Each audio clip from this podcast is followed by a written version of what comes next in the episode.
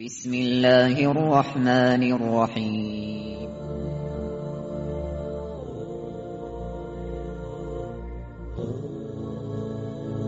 الرحمن العزيز الرحيم القوي السلام الكريم العظيم البصير العليم الحكيم الجميل.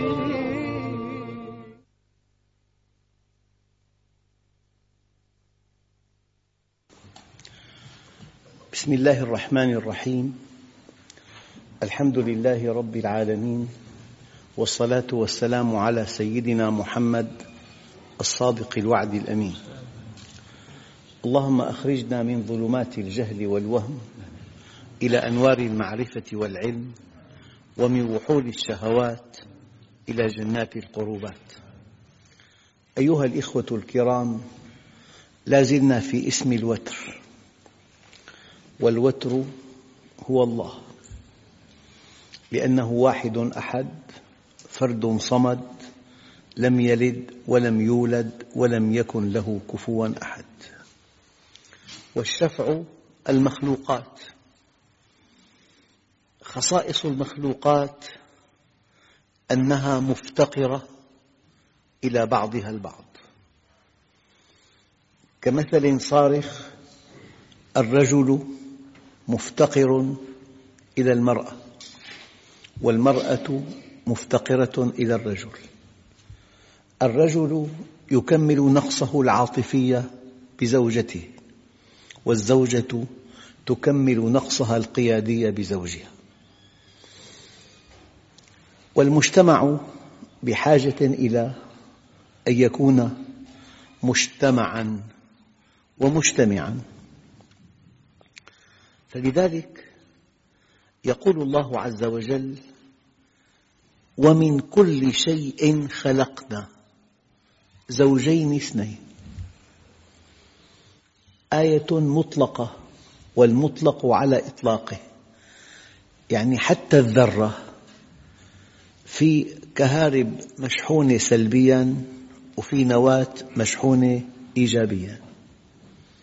حتى النبات، نظام الكائنات، نظام المخلوقات. ومن كل شيء خلقنا زوجين لعلكم تذكرون. لذلك التوحد مرض خطير يصيب الأولاد، ينعزل، يعيش وحده، لا يحب أن يلتقي مع أحد. ولهذا المرض آثار خطيرة جداً، وإلى الآن ليس له دواء ناجع. الأصل في الإنسان أنه اجتماعي. الإنسان اجتماعي في الطبع، مفتقر إلى زوجته، والزوجة مفتقرة إلى زوجها، الرجل مفتقر إلى صديقه، والشاب إلى رفيقه. والناس يألفون أن يعيشوا مع بعضهم بعضاً. ممكن لو أننا أبعدنا إنساناً عن أخيه الإنسان، وقطعنا عنه الأخبار، وقطعنا عنه الليل والنهار بمنفردة، خلال عشرين يوم يختل توازنه العقلي أبداً. لو قطعت عنه الأخبار وتبدل الليل والنهار، ومنعت عنه الساعة والتاريخ، ومنعته أن يلتقي بإنسان، يختل توازنه العام. فالإنسان هكذا خلق. أيها الإخوة، التوحد مرض خطير يصيب الأولاد، يؤكد هذه القاعدة. وهناك رأي دقيق ولطيف أن بعض الاستثناء من القاعدة يؤكد القاعدة، يعني يولد مئات ألوف الأطفال، مئات ألوف الأطفال، بكل مئتين ثلاثمئة ألف طفل يأتي طفل الثقب الذي بين الأذنين والذي اسمه ثقب بوتال مفتوح، لأن الطفل في بطن أمه يحتاج إلى دورة دموية، وهذه الدورة الدموية لا يجدد الأكسجين فيها عن طريق الرئتين، ما في هواء لأنه، فالرئتان في بطن الأم معطلتان، فالله سبحانه وتعالى جعل بين الأذينين ثقباً. اكتشفوا عالم فرنسي اسمه بوتال، فصار اسم هذا الثقب ثقب بوتال. فالدم بدل أن يذهب إلى الرئتين ويجدد الأكسجين ويعود إلى القلب، ينتقل من أذين إلى أذين مباشرة عبر هذا الثقب. حدثنا أستاذ جامعي أنه في أثناء الولادة تأتي جلطة فتغلق هذا الثقب،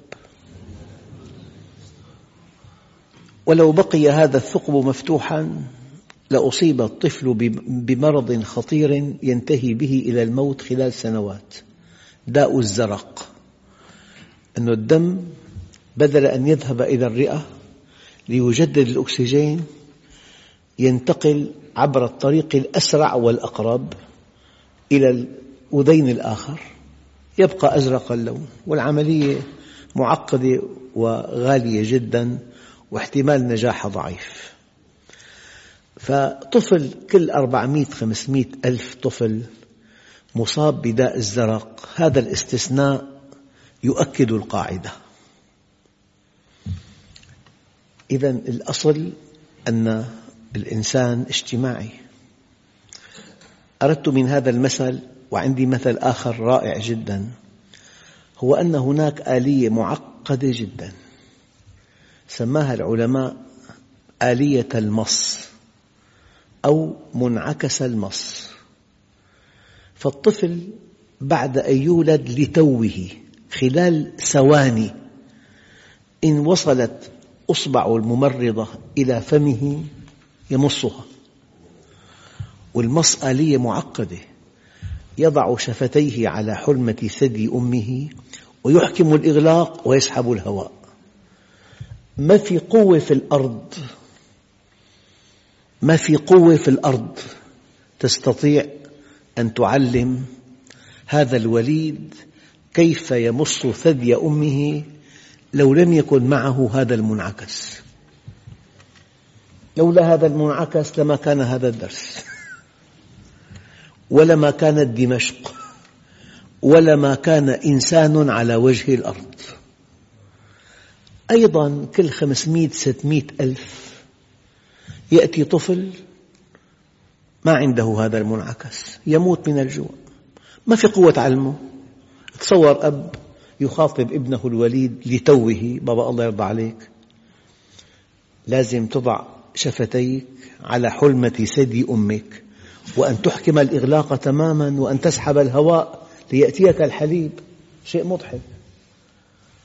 لذلك أيها الإخوة، الكون في آيات مذهلة، فالاستثناء يؤكد القاعدة، الاستثناء يلفت نظرك إلى القاعدة، الاستثناء يشير إلى روعة عظمة الله عز وجل. فالإنسان اجتماعي، وأخطر مرض يصيب الأطفال مرض التوحد. كنا مرة باحتفال وإنسان كان معه ابنه المصاب بهذا المرض، شيء لا يحتمل، شيء فوق طاقة البشر لأنه متوحد. فالإنسان من شأنه الاجتماع والافتقار إلى أخيه الإنسان، وربنا جل جلاله من شأنه التوحد. واحد أحد، فرد صمد، لم يلد ولم يولد ولم يكن له كفواً أحد. والآية واضحة: ومن كل شيء خلقنا زوجين لعلكم تذكرون. يا أيها الناس إنا خلقناكم من ذكر وأنثى. يعني تصور أية فتاة على وجه الأرض، طموحها الأول، هدفها الأكبر أن تتزوج، لأن علماء النفس اكتشفوا أن أقوى دافع في الجنس البشري في الجنس البشري دافع الأمومة. لذلك أي مجتمع يسعى لتزويج الشباب بالشابات والشابات بالشباب مجتمع متكامل، مجتمع صحي. أما حينما تهاجم الأسرة، وحينما تقوض أركانها، وحينما يدعى إلى التفلت وإلى قضاء هذه الشهوة عبر الحرام وعبر القنوات الأخرى، فإن مجتمعاً بأكمله ينهار. تشريعات السماء تدعم الأسرة، وتشريعات الأرض تدعو إلى التفلت.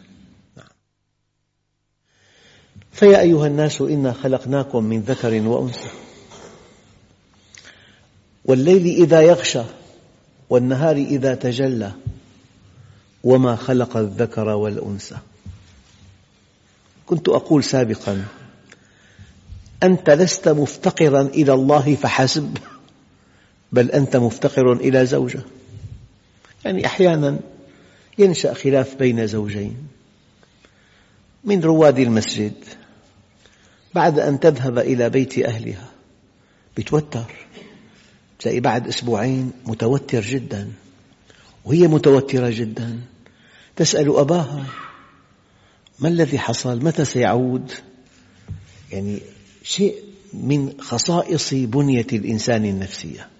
يا أيها الناس إنا خلقناكم من ذكر وأنثى وجعلناكم شعوباً وقبائل لتعارفوا إن أكرمكم عند الله أتقاكم. في أصل التصميم، في أصل السنن الكونية: لتعارفوا، لتتبادلوا الخبرات، لتتعاونوا. أما الآن لتتقاتلوا، ليأكل بعضكم بعضاً، موت كعكاص الغنم، لا يدري القاتل لما يقتل ولا المقتول فيما قتل. يوم يذوب قلب المؤمن في جوفه مما يرى ولا يستطيع أن يغير، إن تكلم قتلوه وإن سكت استباحوه. يا أيها الناس إنا خلقناكم من ذكر وأنثى وجعلناكم شعوباً وقبائل لتعارفوا إن أكرمكم عند الله أتقاكم.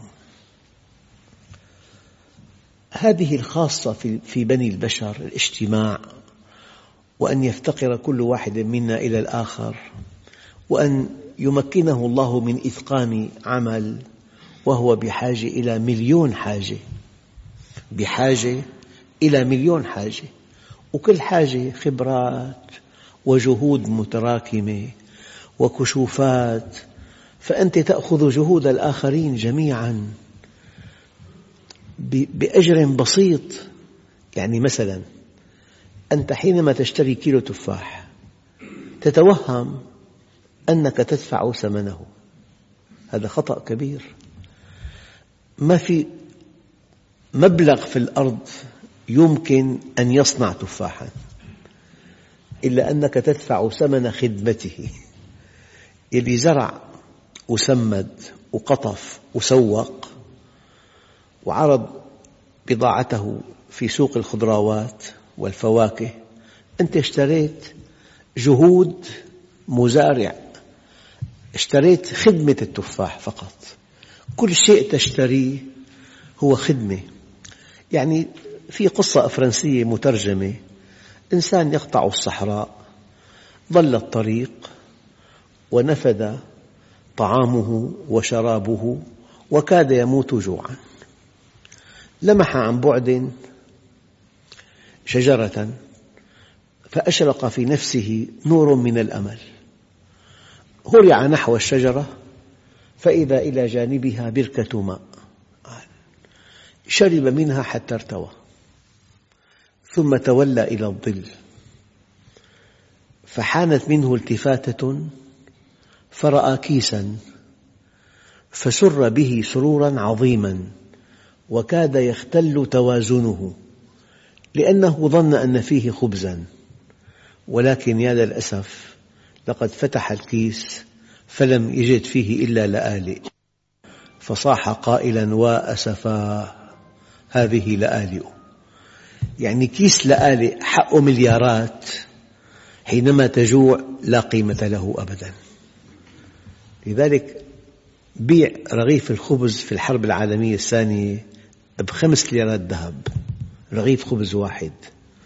فإذا واحد وجد طعام في بيته، وجد ماء، وجد أولاده أمامه، زوجته أمامه، هذه نعمة لا تعدلها نعمة.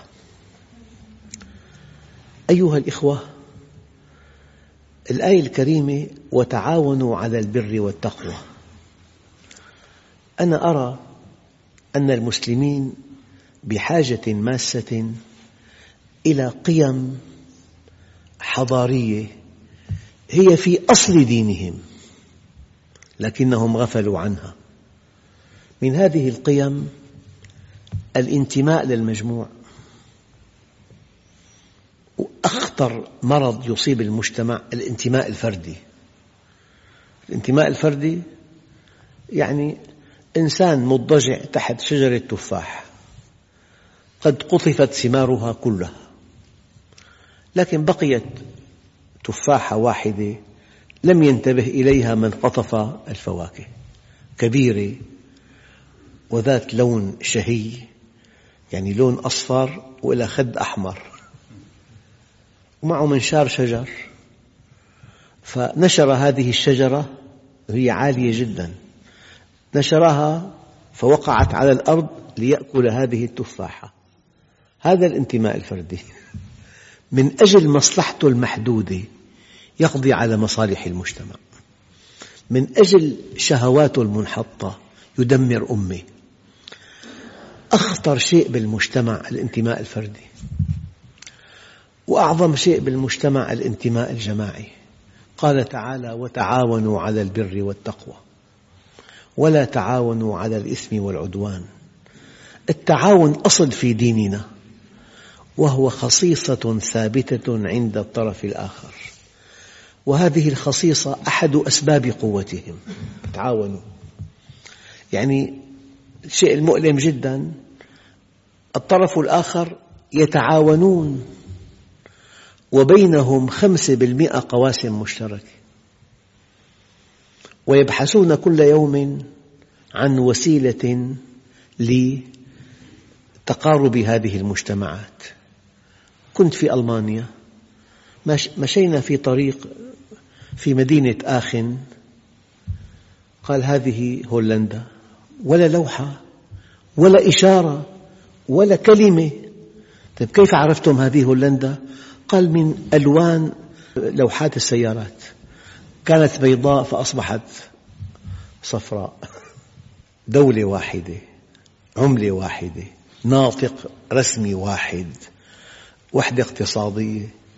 هذول أعدائنا الذين يبحثون كل يوم عن نقاط اللقاء، ونحن حدود وسدود وساعات تقف وجدار فصل، ونحن نتقاتل وبيننا خمسة وتسعين بالمئة قواسم مشتركة.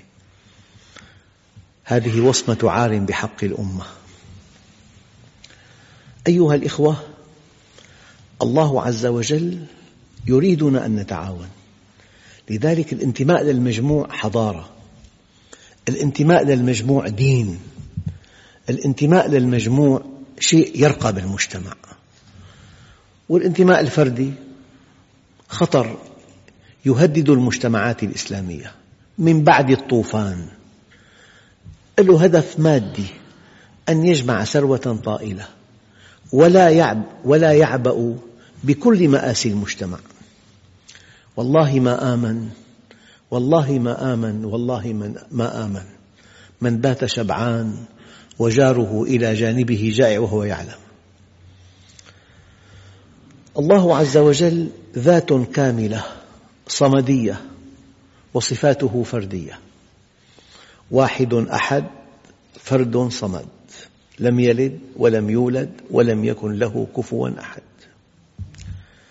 هو المنفرد بالأحدية والفردية. الآن في معنى آخر للوتر، معنى جديد. الشفع مخلوقاته صفاتهم متنوعة بل متناقضة، في بخيل وفي كريم في بني البشر، في مستقيم وفي منحرف، في صادق وفي كاذب، في أمين وفي خائن، في متجمل وفي متوحش. لكن الله سبحانه وتعالى أسماؤه كلها حسنى وصفاته فضلة، متوحد بكماله، هذا معنى جديد، متوحد بكماله، بينما خلقه متنوعون بصفاتهم. أيها الإخوة، لكن في بعض الأحاديث إن الله وتر يحب كل وتر، أي شيء جديد. يعني الإنسان أودع الله فيه حاجة إلى الطعام والشراب حفاظاً على جسمه أو على شخصه أو على فرديته، وأودع فيه حاجة إلى المرأة، وأودع في المرأة حاجة إلى الرجل، يعني أودع فيه حاجة إلى الجنس حفاظاً على النوع. لولا هذه الشهوة التي أودعها الله فينا ما كان هذا الدرس. بتلاقي يسعى جاهداً، يعمل ليلاً ونهاراً ليجمع مبلغاً يتزوج به امرأة، يشتري بيتاً، يستأجر بيت، يجهد جهداً كبيراً، حاجة أساسية. والفتاة ومعها كل الحق تنتظر خاطب يرعاها، يحفظها، يدافع عنها، ملء سمعها وبصرها، هي تنتظر وهو يبحث، لأن الله أودع فينا دافع إلى الجنس، وهذا الدافع إلى الجنس قوي جداً قوي جداً.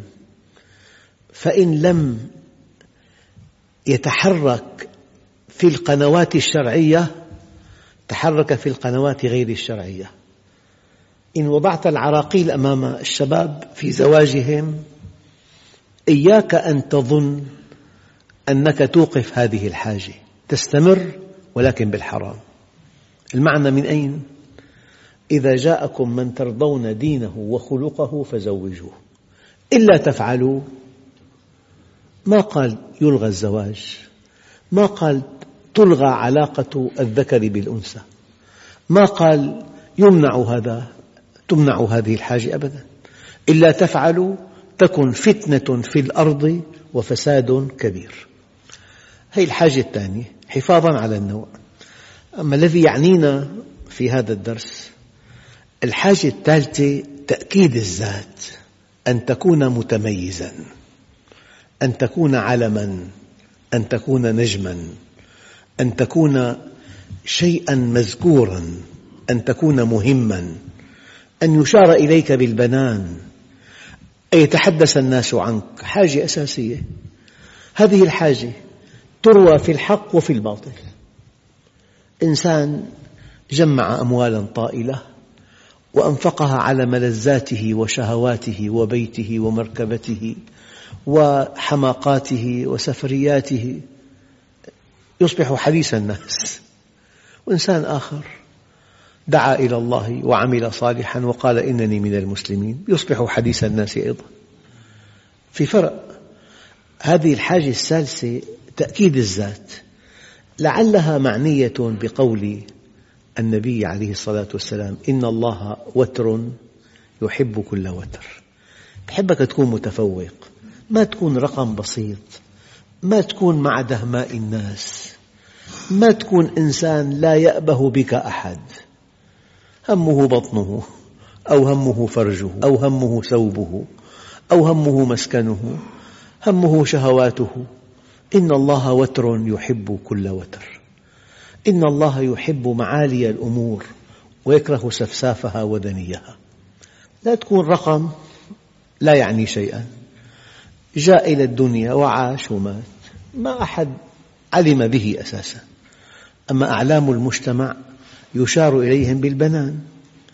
فيا أيها الإخوة الكرام، إن الله وتر يحب كل وتر. بحبك تكون شيء مذكور، بحبك تحقق إنجاز للأمة، تترك بصمات. يعني كلنا يقول رحم الله صلاح الدين الأيوبي، انتصر على جيوش جرارة وفتح القدس ورفع رأسنا عاليا. العالم كله يقول رضي الله عن سيدنا خالد الذي خاض مئة معركة أو زهاءها وما في جسمه موضع شبر إلا وفيه طعنة برمح أو ضربة بسيف، ومات على فراشه. يعني بالعيد الماضي وضع على ضريحه كساء جديد في حمص. له بطولات كبيرة جدا، لا تكون شخص عادي لا أحد ينتبه إليه. اعمل عمل، قدم خدمة لأمتك، حل مشكلة من مشكلات أمتك، أتقن عملك. يعني الحد الأدنى أتقن عملك وقدم للناس بضاعة جيدة بسعر معتدل، حل مشاكلهم. هذا الذي ينتمي لنفسه فقط إنسان غير سوي. أيها الإخوة، الله عز وجل واحد وتر وواسع. آخر فكرة، أنه بتلاقي طبيب درس بأمريكا، تعين بالخليج، جاء مريض من الهند وصف له دواء صنع ماليزيا. كيف؟ لأنه بنية الإنسان واحدة. مكان العصب بالميلي بالعالم كله، مكان الوريد، مكان الشريان، تصميم التصميم واحد يدل على إله واحد، لكن ما في واحد وجهه كالثاني. الله عز وجل واحد وواسع، ما في قزحية عين في الأرض كقزحية عين آخر أبدا، ما في رائحة جلد كرائحة أخرى، ما في نبرة صوت. الله أعطى الإنسان فردية. والله لو تشابهت ورقتا زيتون لما سميت الواسع. حدثني أخ صديق قال لي أنجبت زوجته بنتين من بويضة واحدة. هي أشد أنواع التشابه، من بويضة واحدة، ومع ذلك الطباع متباينة. والحمد لله رب العالمين. بسم الله الرحمن الرحيم. الحمد لله رب العالمين، والصلاة والسلام على سيدنا محمد الصادق الوعد الأمين. اللهم أعطنا ولا تحرمنا، أكرمنا ولا تهنا، آثرنا ولا تؤثر علينا، أرضنا وارض عنا. وصلى الله على سيدنا محمد النبي الأمي وعلى آله وصحبه وسلم، والحمد لله رب العالمين. الفاتحة.